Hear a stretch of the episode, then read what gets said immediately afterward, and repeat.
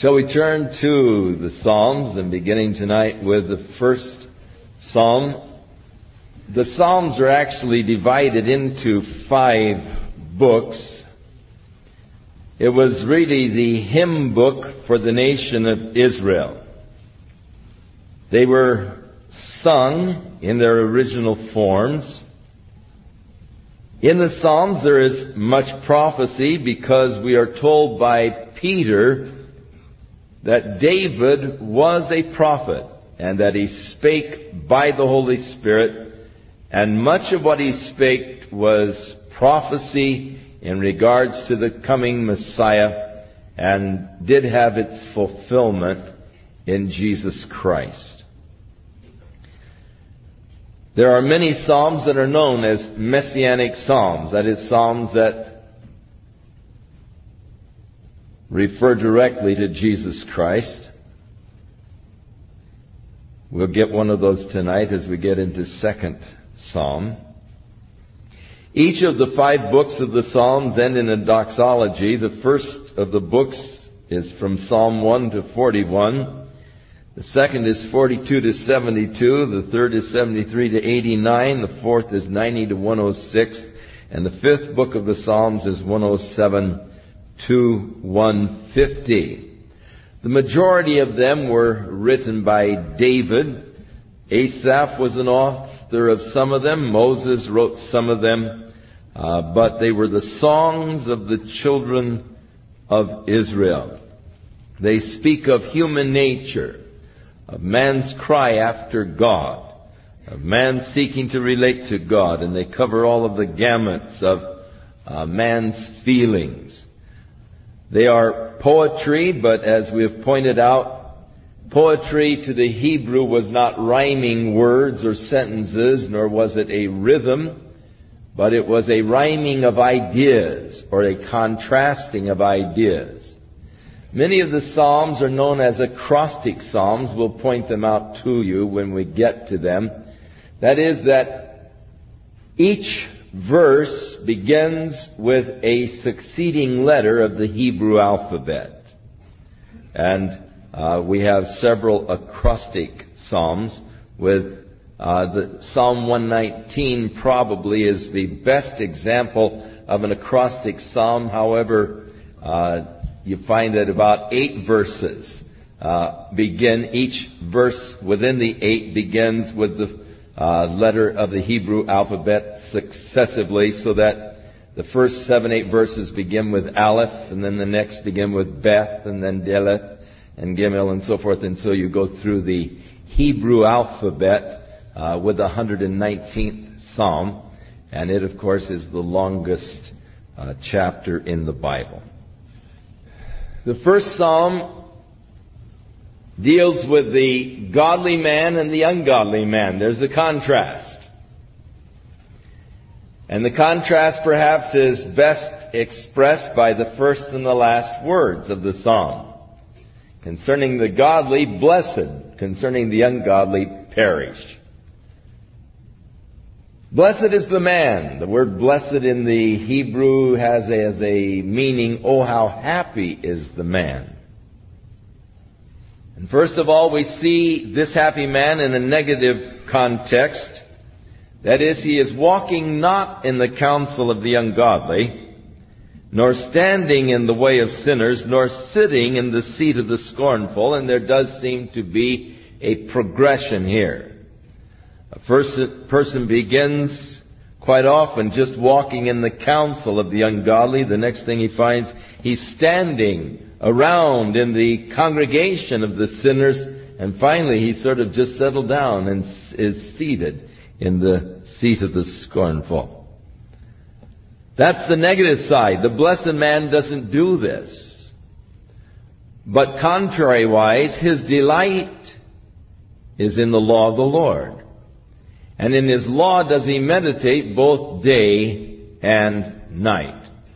So from a negative standpoint, the happy man is the man who walks not in the counsel of the ungodly, but from a positive standpoint is being directed by the counsel of God. He's meditating in the law of the Lord day and night.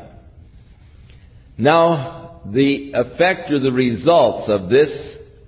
He shall be like a tree planted by the rivers of water that bringeth forth its fruit in his season. His leaf also shall not wither, and whatsoever he doeth shall prosper.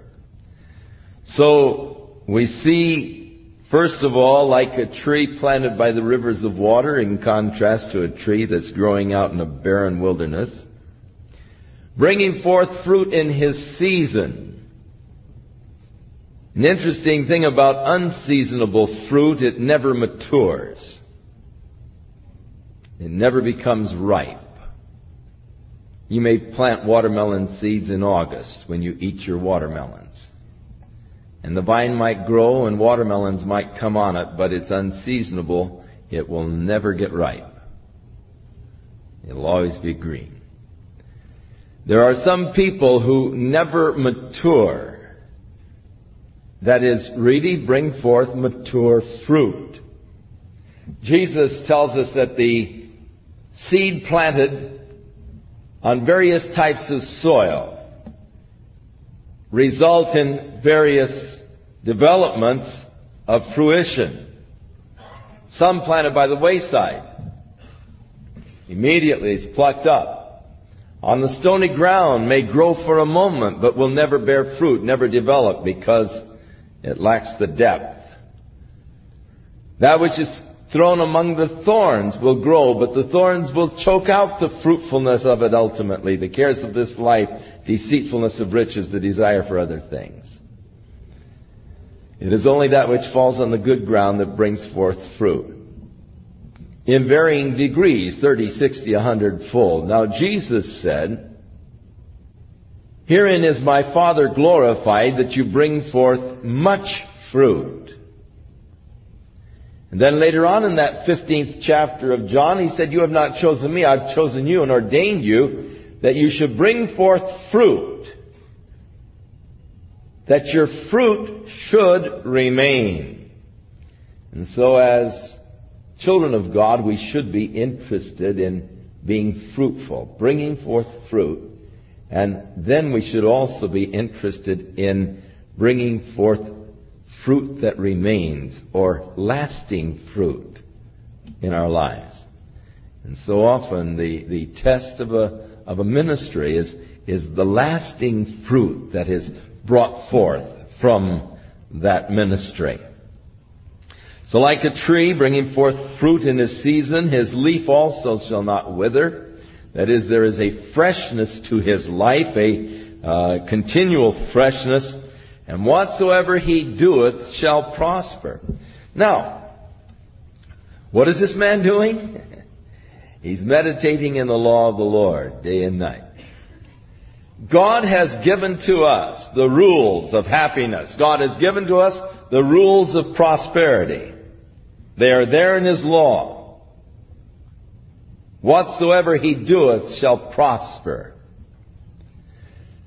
Moses, when he turned the reins over to Joshua, said unto Joshua, "This book of the law shall not depart out of thy mouth, but thou shalt meditate therein day and night, that thou mayest observe to do according to all that is written therein. For then thou shalt make thy way prosperous, and then thou shalt have good success." Meditate, stay in the Word, the law of the Lord. Then thou shalt be prosperous, you'll have good success. So much the same is declared here in Psalm one. Now, the contrast, and here's where the Hebrew poetry comes in, in contrasting ideas. The ungodly are not so, but they are like the chaff, which the wind driveth away. Now, this is contrasted to the tree planted by the rivers of water, bringing forth fruit in its season. But the ungodly is like chaff, which the wind driveth away. Now, when they uh, threshed their grain, of course, when you gather in your barley or your wheat, it has the hull on it, and so they uh, would pick it up in their hands, and, and they would get in a place where there's a good stiff breeze, They'd rub it in their hands and then throw it up in the air. And the wind would take the hulls, the chaff, and blow it away, and just the grain would fall back down. And and that was their form of, of removing the, the hulls from the grain after they had harvested. Just rubbing it in their hands and then throwing it up into the air and the wind. And so it was a very familiar sight to the people of a fellow standing on a windy ridge, rubbing his hands, throwing the grain in the air and watching the chaff just blow away and just the grain falling back down again. And so the ungodly are like the chaff which the wind driveth away. Therefore the ungodly shall not stand in judgment, nor sinners in the congregation of the righteous. For the Lord knoweth the way of the righteous, but the way of the ungodly shall perish. The second psalm deals with the kingdom age, the glorious kingdom age when Jesus reigns upon the earth. A messianic psalm. Why do the heathen rage and the people imagine a vain thing? For the kings of the earth set themselves, and the rulers take counsel together against the Lord and against His anointed. His anointed there is His Messiah. The word Messiah is the anointed one. So they've taken counsel together against Jehovah and against His Messiah, declaring, "Let us break their bands asunder and cast away their cords from us." And so man, rebelling against God and against Jesus Christ. The heathen raging, imagining a vain thing that they can cast God off from their lives. But he that sits in the heavens shall laugh. The Lord shall have them in derision. Then shall he speak unto them in his wrath and vex them in his sore displeasure. So we are looking at God's judgment upon the Christ-rejecting world. And in spite of their gathering together to try to thwart the return of Jesus Christ, yet God will establish His kingdom upon the earth. God declares, "Yet have I set my king upon my holy hill of Zion. And I will declare the decree, and the Lord hath said unto me." Now this is Jesus speaking, the King who is on the holy hill. Or rather, beg your pardon, God is still speaking. "Thou art my Son, this day have I begotten thee. Ask of me, and I shall give thee the heathen for thine inheritance, and the uttermost parts of the earth for thy possession." Now, verse eight is often taken out of context, and it is used by many missionary societies as sort of a uh, key verse for the missionary society. "Ask of me, and I'll give you the heathen for thine inheritance and the uttermost parts of the earth for thy possession." But this is not really a missionary scripture. It has nothing to do with present-day missions. This scripture has to do with the kingdom age. As the Father declares unto the Son, "Thou art my Son, this day have I begotten thee. Ask of me, and I will give you the heathen for thine inheritance and the uttermost parts of the earth for thy possession." It's talking about that glorious day when our prayers are fulfilled and His kingdom has come and His will is being done in the earth even as it is in heaven, and His kingdom covers the entire earth.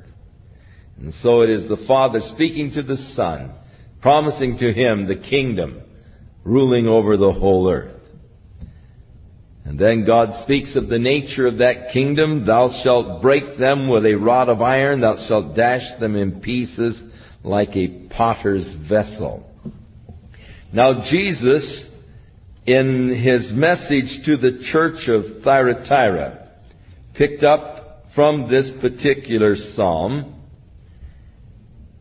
And He said, "He that overcometh," verse twenty-six of chapter two of Revelation, "He that overcometh and keepeth my works unto the end, to him will I give power over the nations, and he shall rule them with a rod of iron, and as the vessels of a potter shall they be broken to shivers, as I have received of my Father.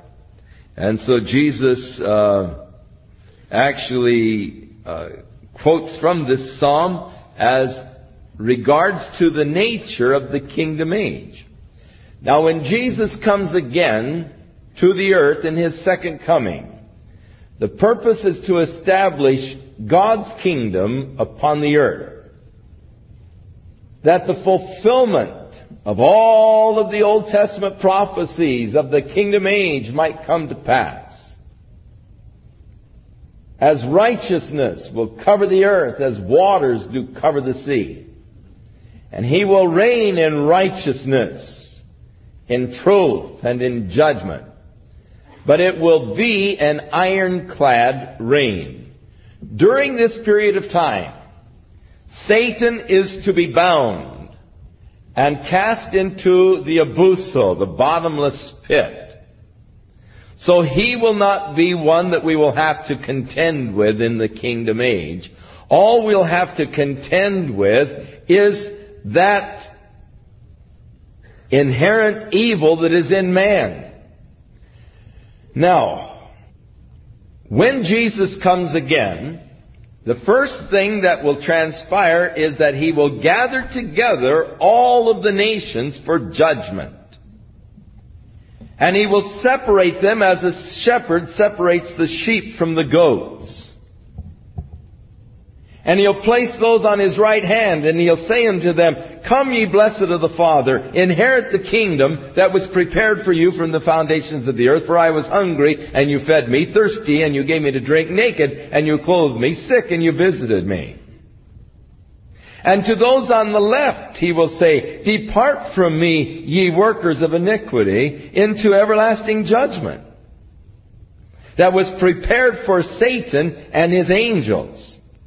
For I was hungry, and you didn't feed me. I was thirsty, you didn't give me to drink. I was naked, you didn't clothe me. Well, Lord, when did we see you in these conditions? And he said, Inasmuch as you did it unto the least of these my brethren, you did it unto me, speaking of his brethren the Jews. So the nations will actually be judged concerning their treatment of his brethren. Now, those who are placed on the right side will be allowed to go into the kingdom age. Now, when Jesus comes again in his second coming, we will be coming with him, only we will be in our glorified bodies.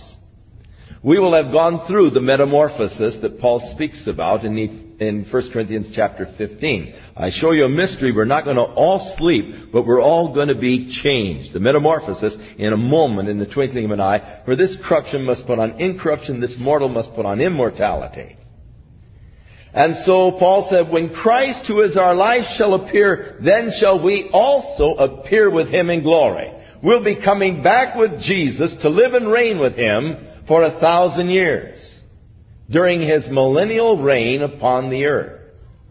In Revelation chapter one verse seven, as it is speaking of Jesus Christ, who loved us and gave himself for us and all. And it speaks there, and we shall reign with him as a kingdom of priests. And then in the fifth chapter of the book of Revelation, as he takes this sealed scroll out of the right hand of him who is sitting upon the throne, the glorious song that is sung at that point by the church is, Worthy is the Lamb to take the scroll and loose the seals, for he was slain and has redeemed us by his blood out of all nations, tribes, tongues, and peoples, and hath made us unto our God a kingdom of priests, and we shall reign with him upon the earth. So we're coming back to reign with Jesus upon the earth in his kingdom for a thousand years. That's one company, the church, in their glorified bodies. But it will be possible, and there will be some, who will actually live through the Great Tribulation period. They'll survive it. And providing they have not worshipped the Antichrist, providing they have not taken his mark, and providing their interest in God's people, They will be allowed to enter into the kingdom age in these bodies like we presently have. In an earth that will be renewed and restored as was the Garden of Eden. In that again there will be a restored longevity of life. For a child will die being a hundred. But yet those, that is evil, but those that are righteous will, will, will fulfill their years. They, they won't die. They will live during this entire period of time. The longevity will be restored. But our position with Christ at that time, Satan will be bound, that force will be bound, and so Christ will be ruling, but we will be the enforcers of righteousness. As he said to the church of Thyatira, to those that have overcome, they will be with me, and they will rule over the nations with a rod of iron and all. And so here speaks of the ironclad type of rule that Jesus will have. In other words, people will be forced to be good. Person who's evil gets popped like a clay pot, broken in shivers like a potter's vessel when it's hit with a piece of iron. It will be an ironclad rule. We won't have any sob sisters carrying signs in those days of leniency for the rapist. There will be absolute righteous judgment exercised. And people will be forced. That is, those who live in. Now, those who survive and live into the kingdom age, being in these bodies, will actually be able to bear children.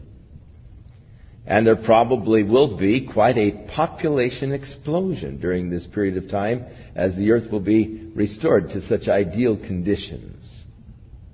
However, at that point, we in our glorified bodies will be as the angels who neither marry nor are given in marriage. But we will just be with Christ, reigning and ruling with Him during the kingdom age over those people who have survived the Great Tribulation, who have survived the judgment of Jesus. And I do believe that that is what uh, the forty-five day thing is in Daniel, where he says, Daniel's saying, how long, Lord, till the end? And he said, from the time that they cause the daily sacrifices and oblations to cease, it'll be one thousand two hundred ninety days. But blessed is he who comes to the one thousand three hundred thirty-fifth day, which... the blessedness of it is that you've made it through the judgment period. You can enter into the glorious kingdom of Jesus Christ. During this thousand years, as we live upon a renewed earth under ideal conditions, it will be glorious. Annually, we'll be all taking a trip to Jerusalem to sit at the feet of Jesus. And just to worship there together in a glorious annual holiday. As the kings of the earth, which will be the church, come and, and sort of present themselves before the Lord in Jerusalem, bringing the fruits of, of their section of the earth. And the Lord said that in the parable, when He had distributed the talents to the one He gave five, he brought back and he said, Lord, you gave me five, I've increased them, and here are ten. And the Lord said, well done, thou good and faithful servant. You have been faithful in a few things. Now I will make thee ruler over ten cities. Enter into the joy of thy Lord. Enter into the kingdom age and ruling over ten cities. So the degree of our reigning and ruling with Christ will be in relationship to the degree of our faithfulness to those things that He's entrusted to us now. If I am faithful now in the little things that God has entrusted to me. But He said, if He has entrusted the little things and we haven't taken care of them, then why would He entrust to us the greater things of the kingdom? And so we live and reign with Christ. Now at the end of that thousand year reign, Satan is going to be released and will go around the earth and deceive many people. Now, there is no way that Satan at that point could deceive you or drag you down, because you're already in your glorified body. And you see, the only real angle that Satan has with us now is in, is the body. If it weren't for this body of flesh, Satan would be no problem to me at all. But it's because of my body of flesh, my fleshly desires, that he appeals to to get me to trip up. But I'll be in my glorified body. So people say, oh, you know, Satan's going to be many deceived. Will I be deceived? No, not if you're a child of God in your glorified body. No way. But those who have come into the kingdom, who have been forced to be righteous, those who were born during this thousand-year period will then have their time of testing. And God, just to prove through all eternity the human depravity of man, will allow Satan to be released after men have lived in the ideal conditions under the reign of Christ for a thousand years. Satan will actually be able to gather together a great army to rebel against Jesus, to come against Jerusalem, to try to drive him out. If you can believe that. The human depravity, God will have proven it once and for all, so that no one throughout all eternity will question the judgment of God, in that he has cast certain ones out from his eternal kingdom. There will be no challenging of the fairness or justice of God, because every man will have his chance, and man will prove what is in him. So, the kingdom age, this is what we're referring to here. Ask of me, I will give you the heathen for thine inheritance, the uttermost parts of the earth for thy possession, as Jesus shall reign, as we sing, where'er the sun doth their successive journeys run. Thou shalt break them with a rod of iron, thou shalt dash them in pieces like a potter's vessel. Be wise now, therefore, O ye kings, be instructed, ye judges of the earth. Now he's talking really to us, who will be reigning with him as kings, as judges, as enforcers of his righteousness. Serve the Lord with fear, rejoice with trembling. Kiss the Son, lest he be angry and ye perish from the way, when his wrath is kindled but a little. Blessed are all they that put their trust in him. The bottom line. Blessed are those who put their trust, or happy are those who put their trust in him. The third psalm is the Psalm of David when he was fleeing from Absalom, going over the Mount of Olives and out towards the Judean wilderness on news that Absalom was coming from with an army from Hebron. And David pours out his heart to the Lord. Lord, how are they increased that trouble me? Many are they that rise up against me. Absalom had been able to gather much of Judah against David. Many there be which say of my soul, there's no help for him in God. God won't help him now. But thou, O Lord, art a shield for me, my glory and the lifter up of my head. O God, there are a lot of people that have risen against me. A lot of people going around saying, God won't help him now, but oh God, you're my shield. You're my, you're the one who lifts up my head. You're my glory. I cried unto the Lord with my voice. He heard me out of his holy hill. Now, know all the tension that is there. He's running. He doesn't know what the future holds. This could be it. But he said, I laid me down and slept. I awaked, for the Lord sustained me. He was able to sleep under these conditions. I will not be afraid of ten thousands of people that have set themselves against me round about. Arise, O Lord, save me, O my God, for thou hast smitten all mine enemies upon the cheekbone. Thou hast broken the teeth of the ungodly.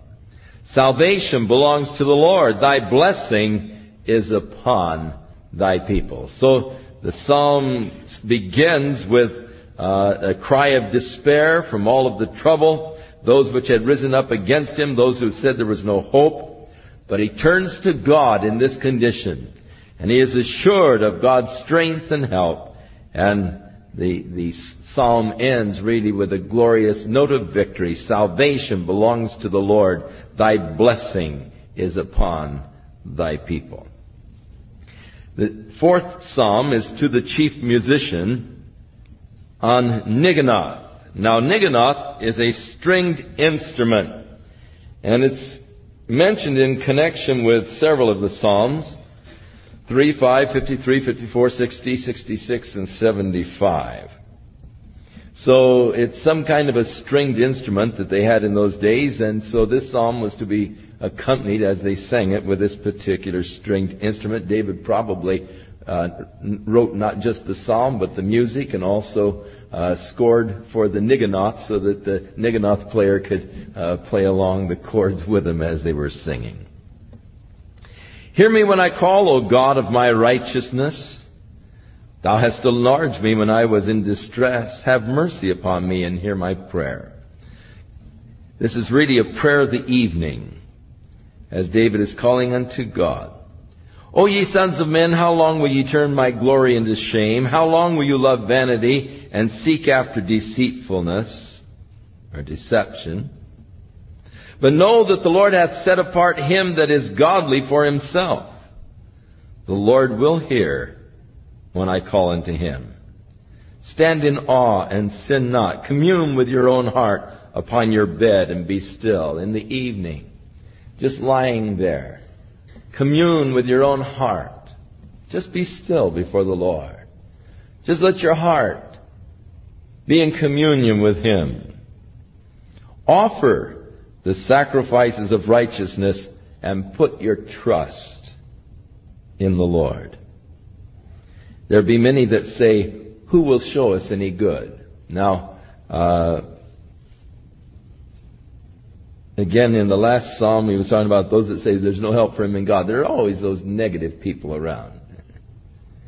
And there are always those going to say, oh, who's going to show us any good? David's answer, Lord, lift thou up the light of thy countenance upon us. For thou hast put gladness in my heart, more than in the time that their corn and their wine increase. That is, those people who are negative about God. Ah, oh, what good does it do to pray? What good does it do to worship God? Who's going to show you any good?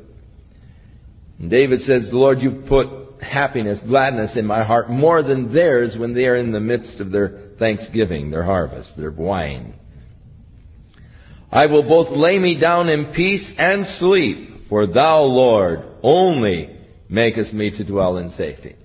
So, the glorious ability of the child of God to sleep, even in the midst of problems, because of our trust in the Lord. Psalm five is a prayer of the morning. Psalm four was the prayer of the evening.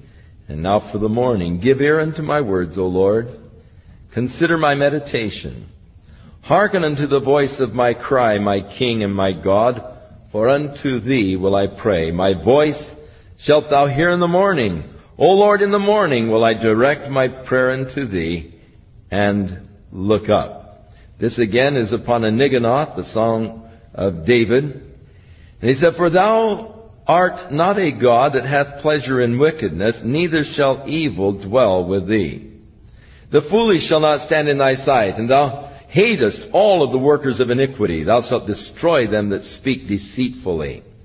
The Lord will abhor the bloody and deceitful man. Now, the bloody, uh, this is an old English kind of a word.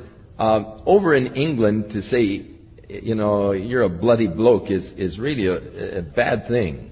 Where's Malcolm? He'll tell you that in England, you know, the word bloody is really a, a gutter type of word.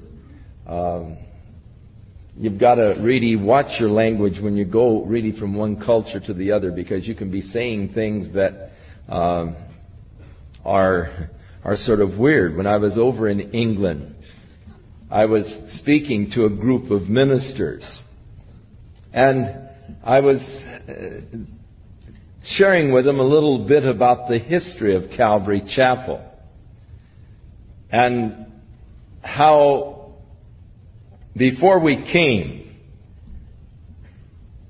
the group of people that were praying whether or not to try to keep going or just to quit, and they were discouraged. There were only about twenty-five people here, and, and, and they had a little church down here on Church Street in Costa Mesa, and, and they had gone for a couple of years, and and we're actually just deciding to, to whether or not to try and go or not.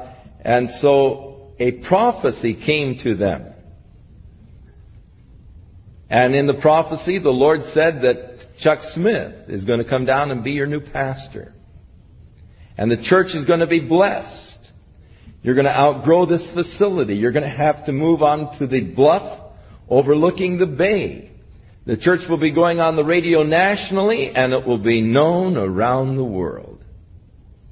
twenty-five discouraged people ready to quit in a prophecy like that. And you have the same attitude as the guy upon whom the king leaned when Elisha said, tomorrow they'll be selling a barrel of, of wheat for sixty cents in the gate of the city. And he said, if God would open up the windows in heaven, could such a thing be? It seemed utterly impossible. The prophecy went on to say, as soon as Chuck comes down, he's not going to like the, the church. He's going to suggest that you remodel it, remodel the platform and all. And, and uh, you know, it was just encouragement, get in and do it. They didn't tell me anything about the prophecy. In fact, when I finally said, yes, I will come down, they called me back the next day and they said, don't bother. We've decided to quit. We just have had it. It's, you know. And I said, hey, I've already resigned. I'm on my way, you know. So the first Sunday, all of us went out for lunch together to the Sizzler. And I took the napkin on the table. And I said to the guys, we really need to remodel the church, and here's what we need to do to the platform. And I began to draw on the napkin remodeling design for the for the church. Now, they didn't tell me about the prophecy. I didn't know anything about it. But they all began to get real excited. And they said, that sounds great. Let's start this week. And I thought, wow, this is all right. I've got an eager crew here, you know. And so I was relating this to the ministers in England, how that I took out a napkin and I began to draw the plans on the napkin. Afterwards, my host over there said, um, in England, we call baby diapers a napkin. So he said, all of those ministers were giggling because they pictured you drawing plans on a baby diaper. Though it is interesting how one culture changes uh, the thoughts and the meanings. Of course, that's not quite as bad as when I was in New Guinea. And I decided to use one of Romaine's phrases, but never again. As I, at the close of the missionary conference, told those Wycliffe missionaries how the conference was just such a great blessing to us. I said, I've just been blessed out of my gourd since I've been here. Not realizing that New Guinea tribesmen often wear gourds over a certain part of their body. The place broke up. Now, I don't know what the word bloody means, really, but it's a dirty word in England. So, uh, being an English translation of the Hebrew word, it's a, it's a word that doesn't really connotate to us, you know, the dirtiness of it, uh, that, that it is, that, that it's a dirty kind of a man, uh, but it doesn't really connotate in our, in our minds. Uh, but, uh, it is used, uh, David used it several times in the Psalm. Uh, concerning uh, the deceitful man and, and, and the evil man. So he, he speaks, the Lord will abhor the bloody and the deceitful man. That'll mean much more to an Englishman than it does you. But as for me, now here's the contrast. And as I told you, uh, poetry to them is contrasting ideas or compounding of an idea. Here comes the contrast. But as for me, I will come in to thy house in the multitude of thy mercy, and in thy fear will I worship toward thy holy temple. Lead me, O Lord, in thy righteousness because of mine enemies. Make thy way straight before my face. For there is no faithfulness in their mouth. Their inward part is very wickedness. Their throat is an open sepulchre. They flatter with their tongue. Destroy thou them, O God. Let them fall by their own counsels. Cast them out of the multitude of their, out in the multitude of their transgressions, for they have rebelled against thee. Contrast, but let all those that put their trust in thee rejoice. Let them ever shout for joy because you defend them. Let them also that love thy name be joyful in thee. This is a beautiful psalm, really. Let all of those that put their trust in thee rejoice. If you put your trust in the Lord, then you should be rejoicing, shouting for joy. Why? Because God defends you. Those that love thy name, let them be joyful in thee. God does want the consciousness of our daily walk in life to be that of joy. For thou, Lord, wilt bless the righteous. With favor will you encircle him as with a shield.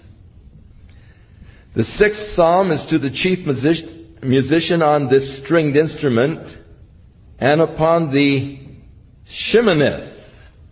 Now, the shimonith is a word that means the eighth, and so it was to be played in octaves. So, uh, on a stringed instrument, played in octaves. So, so David, no doubt, made these notations on the Psalms as he wrote them, and, and wrote it as a hymnal for the people. O Lord, rebuke me not in thine anger, neither chasten me in thy hot displeasure. Now, here is where David is, I'm certain, carrying over a human characteristic to God. For we as parents are often guilty of rebuking our children in anger and chastening them in hot displeasure. That's a human characteristic, and it is a failing many times on the part of us as parents. We're angry, and we we sometimes over-discipline because of our anger. Have mercy upon me, O Lord, for I am weak. O Lord, heal me, for my bones are vexed. My soul also is sore vexed, but thou, O Lord, how long? Return, O Lord, deliver my soul, O save me, for thy mercy's sake. For in death there is no remembrance of thee. In the grave, who shall give thee thanks? Now, this is David crying out of a soul that is vexed. According to the words of Jesus, these words of David are not correct. He is expressing, as did Job, his own ideas, his own thoughts of death. For Jesus tells us that when the rich man in hell lifted up his eyes, being in torment, and seeing Abraham afar off, and Lazarus being comforted in Abraham's bosom, said unto him, Father Abraham, have mercy on me, and send Lazarus unto me, that he may take his finger and dip it in water and touch my tongue, for I am tormented in this heat. And Abraham said unto him, Son, remember that thou in thy lifetime had good things, and Lazarus evil. Now he is comforted while you are tormented. Besides this, there's a gulf that is between us, and it's impossible for you to come over here, or those that are here to go over there. Then I pray thee, if he cannot come to me, send him back, that he might warn my brothers, lest they also come to this horrible place. There is a consciousness, there is awareness, there is a memory.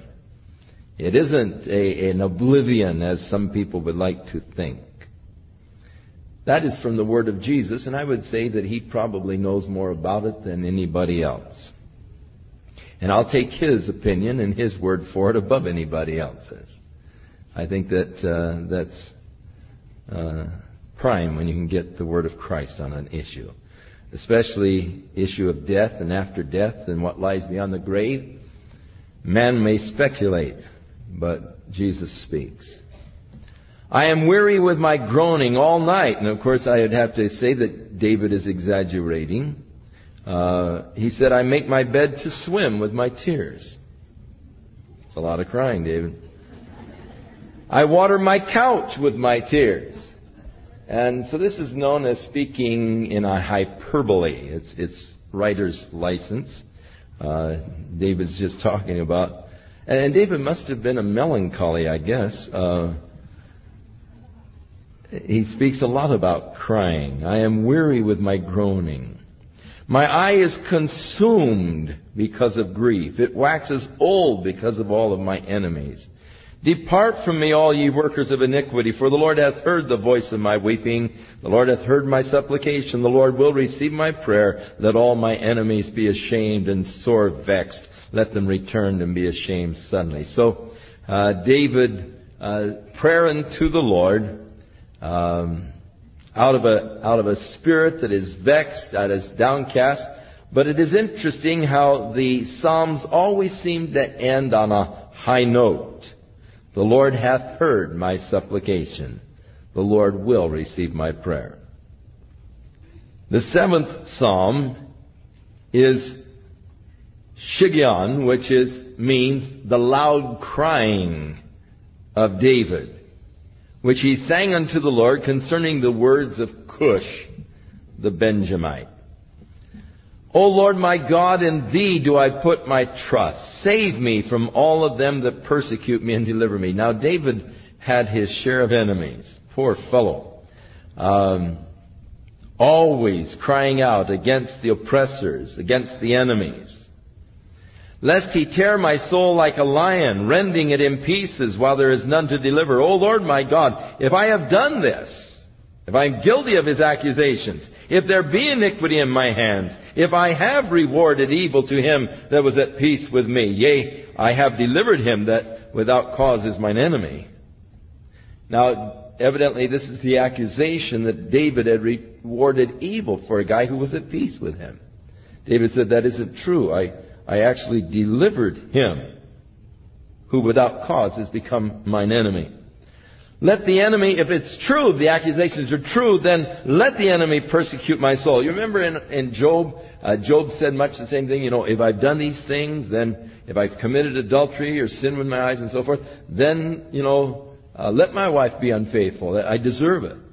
But Job was protesting his innocence. I haven't. And David is much the same as did Job. If I'm guilty, then let this thing happen. Let the enemy persecute my soul and take it. Yea, let him tread down my life upon the earth and lay mine honor in the dust. Arise, O Lord, in thine anger. Lift up thyself because of the rage of mine enemies, and awake for me to the judgment that thou hast commanded. And so shall the congregation of the people encircle thee about. For their sakes, therefore, return on high. The Lord shall judge the people. Judge me, O Lord, according to my righteousness and according to mine integrity that is in me. Now, that's far from what David prayed in the fifty-first Psalm. Here it's on this particular issue, and he felt he was righteous in this issue. I'm not guilty here. So, Lord, judge me here concerning my righteousness. But where he was guilty and knew he was guilty in the fifty-first Psalm, have mercy upon me, O God. According to the multitude of thy tender mercies, blot out my transgressions.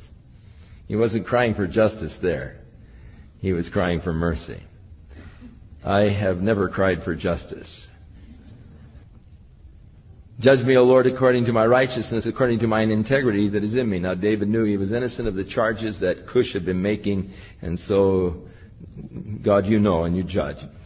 Oh, let the wickedness of the wicked come to an end, but establish the just. For the righteous God trieth the hearts and the reins. And God is going to try the hearts. Our motives will one day be judged. Actually, the, uh, our works are all to be judged by fire to see what sort they are. And those that remain after the test of fire, we will be rewarded for. But uh, much of man's work will be destroyed. God judges the heart. God knows the motive, something that we're not even always aware of. My defense is of God, which saves the upright in heart. God judges the righteous, and God is angry with the wicked every day.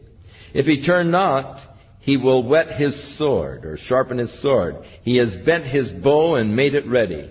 He has also prepared for him the instruments of death. That's sort of a heavy scripture. God has already prepared for the wicked the way by which he's going to die. He's bent his bow. He's sharpened his sword. He already has planned the method of the destruction of the wicked. Behold, he travaileth with iniquity and conceives mischief. He brought forth falsehood. He made a pit. He dug it, and it's fallen into the ditch which he made. His mischief shall return upon his own head, and violent dealing shall come down upon his own pate. His... I will praise the Lord according to his righteousness, and will sing praise to the name of the Lord Most High. So again, ending on a high note as he uh, tells of the judgment of God against his enemy. And I will praise the Lord according to his righteousness. Sing praise to the name of the Lord Most High. Psalm eight is to the chief musician upon Gittith. Now Gittith means wine press. And so you have the thought of the harvest in the sense, actually, uh, of judgment. The time of harvest has come. O Lord, our Lord, how excellent is thy name in all the earth. The first Lord, all capital letters, signifies that it is a translation of the Hebrew name for God. That name, which we do not know exactly how to pronounce. Perhaps it is Yahweh, perhaps it is Jehovah. Nobody really knows for sure. People have taken sides on the issue, but it's a mute question. We really are not certain of the pronunciation of the name. The Jews felt the name was so sacred that they would not write it in their script. They would only write Y H V H, the consonant, so it remained unpronounceable. They didn't want a person to even pronounce it silently as they were reading. So when a Jew would come to this particular verse to read it, O Lord, our Lord, reading it out of Hebrew, he would just say, O, and then he'd bow his head and say, the name. But he would not try to pronounce the name, just the name. For it was the name of God. It is a Hebrew verb which means I am that I am, or more literally, the becoming one. It is a name by which God describes his desired relationship to you, as God desires to become to you whatever you may need. He has become our peace. He has become our righteousness. He has become our healer. He has become our provider. God becomes to us whatever we need. And so it is, it's a beautiful name because it is a name by which God describes his relationship to you. He wants to become to you whatever you need. The second Lord here, our Lord, capital L, small O R D, signifies that it is the translation of the Hebrew word Adonai, which means master. And thus it is a title, and thus it signifies our relationship to him. The first one signifies his desired relationship to us, the becoming one. The second indicates our relationship to him, master. O Jehovah, our master, how excellent is thy name. You see, the name Jehovah, how excellent is that name in all the earth. Now, we are told in Philippians chapter two that Jesus, even though he was in the form of God and thought it not robbery or something to be grasped to be equal with God, emptied himself or made himself of no reputation and took upon himself the form of a man, and coming in likeness of a man was obedient unto death, even the death of the cross. Wherefore God has also highly exalted him and given him a name that is above every name, that at the name of Jehovah Shua, the compound name of Jehovah, for he has become in Jesus Christ our salvation. The angel said to Joseph when he was worried about whether or not to expose Mary or put her away privately, the angel said, don't be afraid to take Mary as your wife. That which is conceived in her is from the Holy Spirit. She's going to bring forth a son. Thou shalt call his name Jehovah Shua, or Yahshua in Hebrew. For he shall save his people from their sins. a name that is above all names. How excellent is thy name! The name of Jesus, the most excellent name in all of the world. Yahshua, Jehovah has become our greatest need, our salvation. Now, in the kingdom age, he's going to have a new name. Jehovah Tsidkenu. I would just as soon stick with Yahshua, because Tsidkenu is hard to pronounce. But Jeremiah tells us that that is the name in the kingdom age, which is, he has become our salvation. Jehovah, our salvation.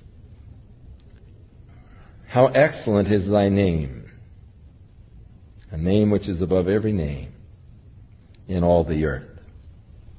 Who has set thy glory above the heavens. Now, the heavens are glorious. The heavens declare the glory of God. They are not the glory of God. They declare the glory of God. His glory is even above the heavens or higher than the heavens. And yet perhaps the most glorious thing that we as man can observe are the heavens. But God's glory is even above the heavens. Out of the mouth of babes and sucklings hast thou ordained strength because of thine enemies, that thou mightest still the enemy and the avenger. It is interesting to me that that glorious God has revealed himself in such simple terms that even a child can comprehend and begin to know God and have faith in God. And, and to me, the purest faith probably that we can find is that faith within a child. How beautiful is that, that faith of a child. When our kids were growing up, I always wanted them to pray for me when I wasn't feeling well. Such pure faith. The simplicity. As Jesus took a child and put it in the midst of all the scholars. And he said, unless you become like a little child, you're not going to catch on. You're not going to enter the kingdom of heaven. Out of the mouth of babes and sucklings, God has perfected praise. He's ordained strength. Then David said, when I consider the heavens, the work of your fingers, the moon and the stars which thou hast ordained, what is man? Now, the philosophers and man today is seeking to understand what is man. That is a basic question of the philosophers. What is man? But the mistake that the philosophers make is that they start with man, rather than, as with David, starting with God. O Lord, our Lord, when I consider thy heavens, the work of thy fingers, the moon, the stars which thou hast ordained, what is man? If I start with God, then I have man in his proper perspective. If I start with man, I have no perspective. I have no place to go. I don't know where to go. I have no perspective. I can't see man in any perspective unless I start with God, and then I see man in his proper perspective. When I consider the heavens, the work of your fingers, the moon, the stars which thou hast ordained, what is man, that thou art mindful of him? How often I've sat at the seashore watching the sun go down when I was a child. I lived in a seacoast town, Ventura, north of here. And I used to love to get my fishing pole and go down and dig for soft-shelled sand crabs, and I had a neat corbina hole. And I'd cast out there and I'd just watch the surf, and I'd watch the sun as it would go down. And I'd be all alone on the sandy beach. And I felt so small. As it was getting dark, I felt so small. As Venus would start to come out, and then some of the other stars. And I'd look up and I'd think, wow, I'm alone here on the beach, looking out at that portion of the Pacific to the horizon, seeing the sun go down, and thinking how vast the Pacific Ocean was, how vast the world was. I knew just to ride my bike, the two miles back to my house seemed like a long way at that point, and to realize, you know, just how vast the earth is. And I felt so small in relationship to the earth. But then I thought of the earth in relationship to the sun that had just set. And then the relationship to the earth, to the stars that I saw coming out. And what is man that thou art mindful of him? Here I am, a speck of dust down on this little planet. And yet God thinks about me. All the time He thinks about me. And sitting there in the sand, it was exciting because I'd look up the beach and see all the sand dunes. And my mother had taught me the scripture concerning thy thoughts concerning me, if I should number them, they are more than the grains of sand on the sea. And I'd think of the greatness of God, and I would just sit there just overawed that God, the one who created this vast universe that I was looking at, was mindful of me. This little kid sitting on the sand on a beach by myself. What is man that thou art mindful of him? God is thinking about you all the time, and His thoughts concerning you are good, not evil. He's not thinking how He can give you a bad time this week and make it really tough on you. See how much He can make you squirm? God is thinking, how can I show them how much I love them? How can I show them that I care? What good thing can I do for them this week? That they'll know that I'm there, that I know I'm concerned, that they know that I love them. He's thinking about you all the time. And the Son of Man that thou shouldest visit him. What is man that God should come down to visit him? Who am I that God should seek to visit with me, and yet He desires to visit with me? I don't always have time for Him. Sometimes He's called to me and said, Chuck, come, let's have a little visit. And I said, no, Lord, I don't have time. I'm so busy, Lord. Can't you see how busy I am? I'll catch you later, Lord. But you know what? He has never once said to me, I'm too busy for you. In fact, He seems always so happy whenever I come around. So glad that I came. As though He was longing for my fellowship. When I had everything to gain from it, and He has so little to gain. Oh, how excellent, Lord, is Thy name in all the earth. Who is a pardoning God like Thee? Who is a God that is so merciful and so kind and so loving and so concerned as our God? What is man that God should visit him? And yet He did. Thou hast made him. Man is not the product of accidental circumstances. Man is not the product of a series of chance, random chance, through billions of years.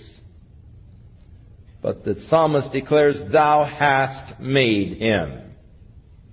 But brilliant men who don't want to acknowledge God because they don't want to keep God in their minds have had to create theories by which they have sought to explain the existence of man in, quote, scientific terms. And these brilliant men tell us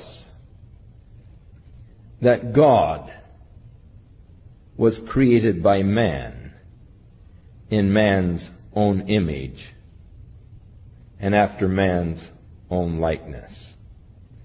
That because man needed to believe in something, he created the idea and the concepts of God. But God is only the figment of man's imagination. He was created by man. But the Scripture said, not so. Thou hast made him. God created man in His image and after His likeness. So you have the choice to believe that man created God or God created man. But to me, if I'm going to have any kind of a logical base for existence, I must believe that God has created me. Otherwise, life is without purpose. I'm living in a puzzle in the middle of a muddle, and there is no reason, rhyme, purpose or for existence or being. I came by an accident, I'll go by an accident. Tough. Life becomes completely empty, dehumanizing, if you try to take away from thou hast made him.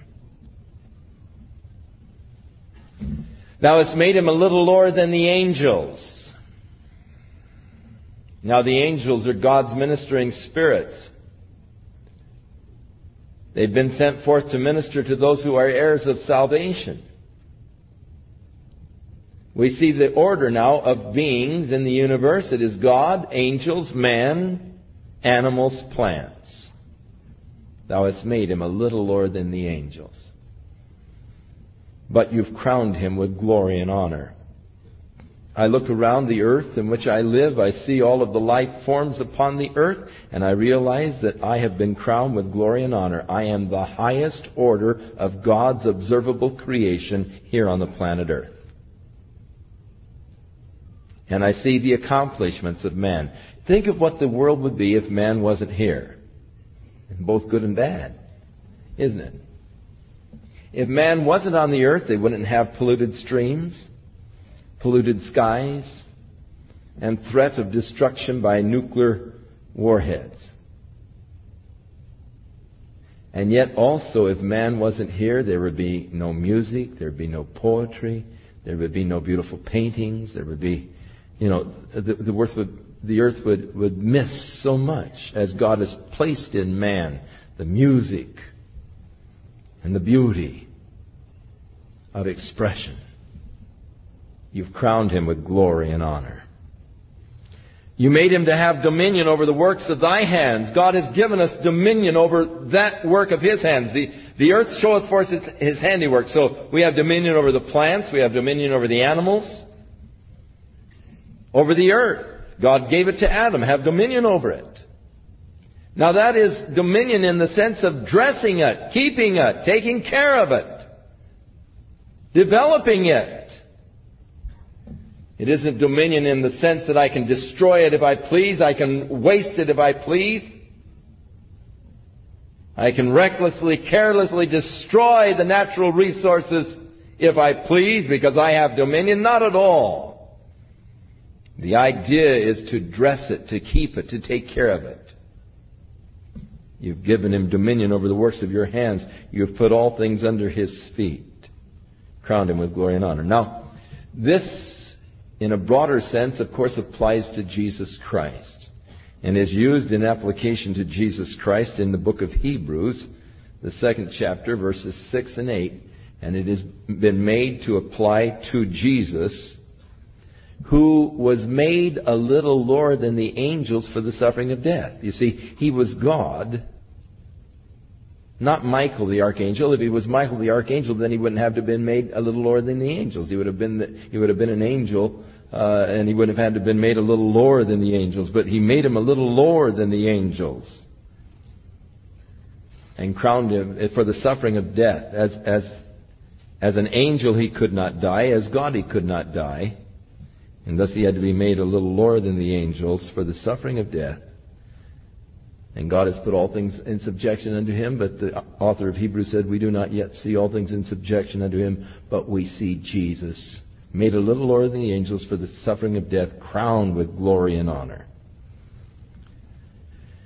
So all of those things that God has put under man, the sheep, the oxen, the beasts of the field, the fowl of the air, the fish of the sea, and whatsoever passes through the paths of the sea. A sea captain was one time in the hospital, and the nurse was reading to him the Psalms, and when she came to the eighth Psalm, she read that last, she read the eighth Psalm, and when she read the last verse, he said, read that, or the next to last verse, verse eight, he said, read that again. She read it again, he said, read it again, and she read it again. And he said, that's interesting. Paths in the sea. If God has declared that there are paths in the sea, there must be paths in the sea. And so he began to put out bottles and he began to chart the sea currents and discovered that there are definite paths in the seas, the sea currents. And from that time on, the shipping industry began to follow the sea currents, saving thousands upon thousands of dollars in fuel because they go with the currents. There are paths through the sea. O Lord, O Jehovah, our Master, how excellent is Thy name in all the earth. The ninth psalm is to the chief musician on Muth-leban. Muth-leban is the death of a son. This could have been when Bathsheba's first son died. I will praise Thee, O Lord, with my whole heart. I will show forth all Thy marvelous works. I will be glad and rejoice in Thee. I will sing praise to Thy name, O Thou Most High. When my enemies are turned back, they shall fall and perish at Thy presence. For Thou hast maintained my right and my cause, and You sat in the throne judging right. You have rebuked the heathen, and You have destroyed the wicked. You have put out their name forever and ever. O Thou enemy, destructions come to a perpetual end. And Thou hast destroyed cities. Their memories is perished, or their memorial is perished with them. But the Lord, and here's contrast, they have perished, but the Lord will endure forever.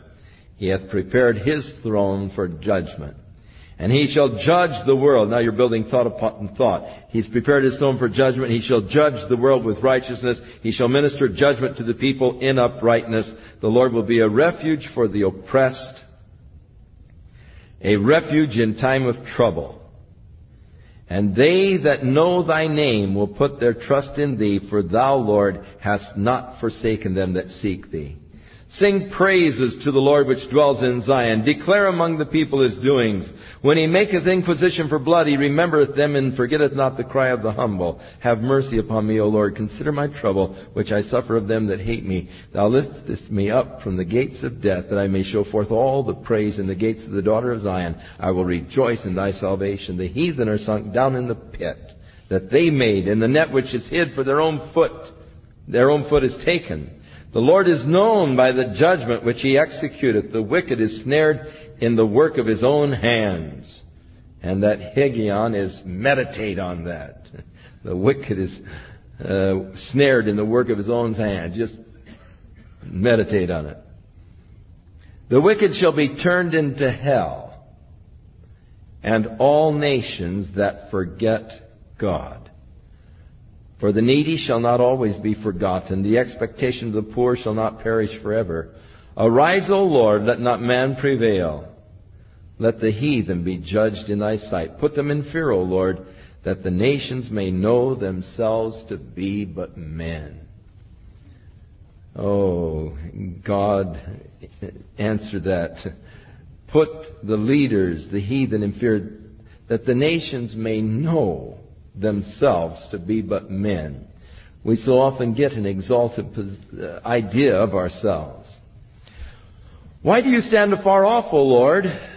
Why do You hide Yourself in the time of trouble? You ever prayed that? Lord, why aren't You doing something about it? Why do You seem to hide Yourself when I'm in trouble? The wicked in his pride does persecute the poor. Let them be taken in the devices that they have imagined, for the wicked boasts his heart's desire and blesses the covetous whom the Lord abhors. The wicked, through pride of his countenance, will not seek after God. God is not in all his thoughts. His ways are always grievous. Thy judgments are far above, out of his sight. As for all of his enemies, he puffs at them. He has said in his heart, I shall not be moved, for I shall never be in adversity. His mouth is full of cursing, deceit, and fraud, and under his tongue is mischief and emptiness. He sits in the lurking places of the villages, in the secret places doth he murder the innocent. His eyes are privately set against the poor. He lies in wait secretly as a lion in his den. He lies in wait to catch the poor. He does catch the poor when he has drawn him into his net. He crouches and humbles himself that the poor may fall by his strong ones. He has said in his heart, God hath forgotten. He hides his face. He'll never see it. And so he describes the wicked in his deeds. And the idea, the, con- the, the consciousness is that God has forgotten. He hides his face. He doesn't see. There is a mistake that people oftentimes make.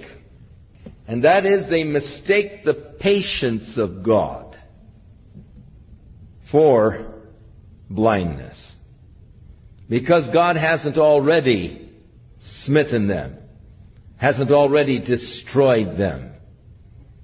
They begin to get a comfortable feeling like, well, God doesn't know or God doesn't see. It's always a dangerous position to be in. David says, Arise, O Lord. O God, lift up your hand. Forget not the humble. Wherefore does the wicked contemn God? He has said in his heart, Thou wilt not require it. Thou hast seen it, for that you beheld the mischief and spite, to requite it in thy hand. The poor commits himself to thee. Thou art the helper of the fatherless. Break the arm of the wicked and the evil man. Seek out the wickedness until you find none. The Lord is king forever and ever. The heathen are perished out of his land. Lord, thou hast heard the des- desire of the humble. Thou wilt prepare their heart. Thou wilt cause thine ear to hear, to judge the fatherless and the oppressed, and the man of the earth may no more oppress. Psalm eleven is to the chief musician. It is a psalm of David. In the Lord put I my trust. How do you say as to a bird, to my soul, flee as a bird to your mountain? My trust is in the Lord. Why should I flee to the mountains? Why should I try to hide from trouble? My, my trust is in God. For lo, the wicked bend their bow. They make ready their arrow upon the string, that they might privately shoot at the upright in heart. Now, if the foundations be destroyed, what can the righteous do? I think that this is a very interesting question that we need to ask ourselves at the present time as we look at the state of our nation and we see the foundations being destroyed. The moral foundations upon which our nation was built are being destroyed. The liberal politicians are undermining and destroying the foundations upon which this nation was built. And if the foundations are destroyed, what are the righteous going to do? The thing is going to crumble. Even as Rome was conquered not from without, but it crumbled from within because of the rotten planks that once held the nation, Rome, strong. The, the law and so forth became corrupt, rotten. The Lord is in His holy temple. The Lord's throne is in the heaven. His eyes behold, His eyelids try the children of men. The Lord tries the righteous, but the wicked and him that loves violence His soul hates. Upon the wicked He shall rain snares, fire and brimstone, a horrible tempest, and this shall be the portion of their cup. For the righteous Lord loves righteousness, and His countenance doth behold the upright. The chief musician upon octaves, the Psalm of David, Psalm twelve, Help, Lord, for the godly man ceaseth, for the faithful fail from among the children of men. Remember when Elijah said, Lord, they've all bowed their knee to Baal, and I, only I am left. Lord, the righteous man ceaseth. There's none left. Help, Lord. The faithful fail from among the children of men. They speak emptiness, every one with his neighbor, with flattering lips and a double heart do they speak. He's been around Hollywood. The Lord shall cut off all flattering lips and the tongue of those that speak proud things, who have said, with our tongue we will prevail. Our lips are our own. Who is Lord over us? For the oppression of the poor and for the sighing of the needy, now will I arise, saith the Lord. So God's answer, he's praying, help, Lord, the godly ceases. People are just, you know, speaking vanity, everyone with his neighbor, flattering, and they're saying, hey, we'll do it with our lips, you know, or we'll prevail with our tongues and all. And so God answers, for the oppression of the poor and for the sighing of the needy, now will I arise, saith the Lord. I will set him in safety from him that puffeth at him. And so the psalmist responds, the words of the Lord are pure words, as silver tried in the furnace of the earth, purified seven times. Thou shalt keep them, O Lord, thou shalt preserve them from this generation forever. The wicked walk on every side when the vilest men are exalted. The thirteenth Psalm, to the chief musician, Psalm of David. How long will you forget me, O Lord, forever? How long will you hide your face from me? How long shall I take counsel in my soul, having sorrow in my heart daily? How long shall my enemy be exalted over me? The cry, O Lord, how long do I go on in this trial? How long, Lord, before you deliver? Consider and hear me, O Lord my God. Lighten my eyes, lest I sleep the sleep of death, lest the enemy say, I've prevailed against him, and those that trouble me rejoice when I am moved. But I have trusted in thy mercy. My heart shall rejoice in thy salvation. Comes on strong at the end. He speaks of the confidence of the victory that shall be his. I will sing unto the Lord, because he hath dealt bountifully with me.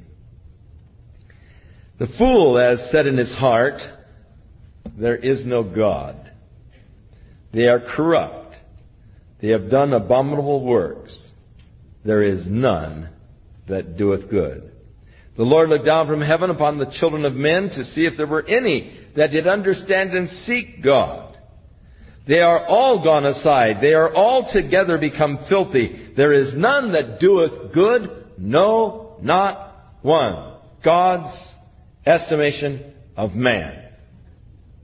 None righteous. None that seeketh after God. None that are good. No, not one.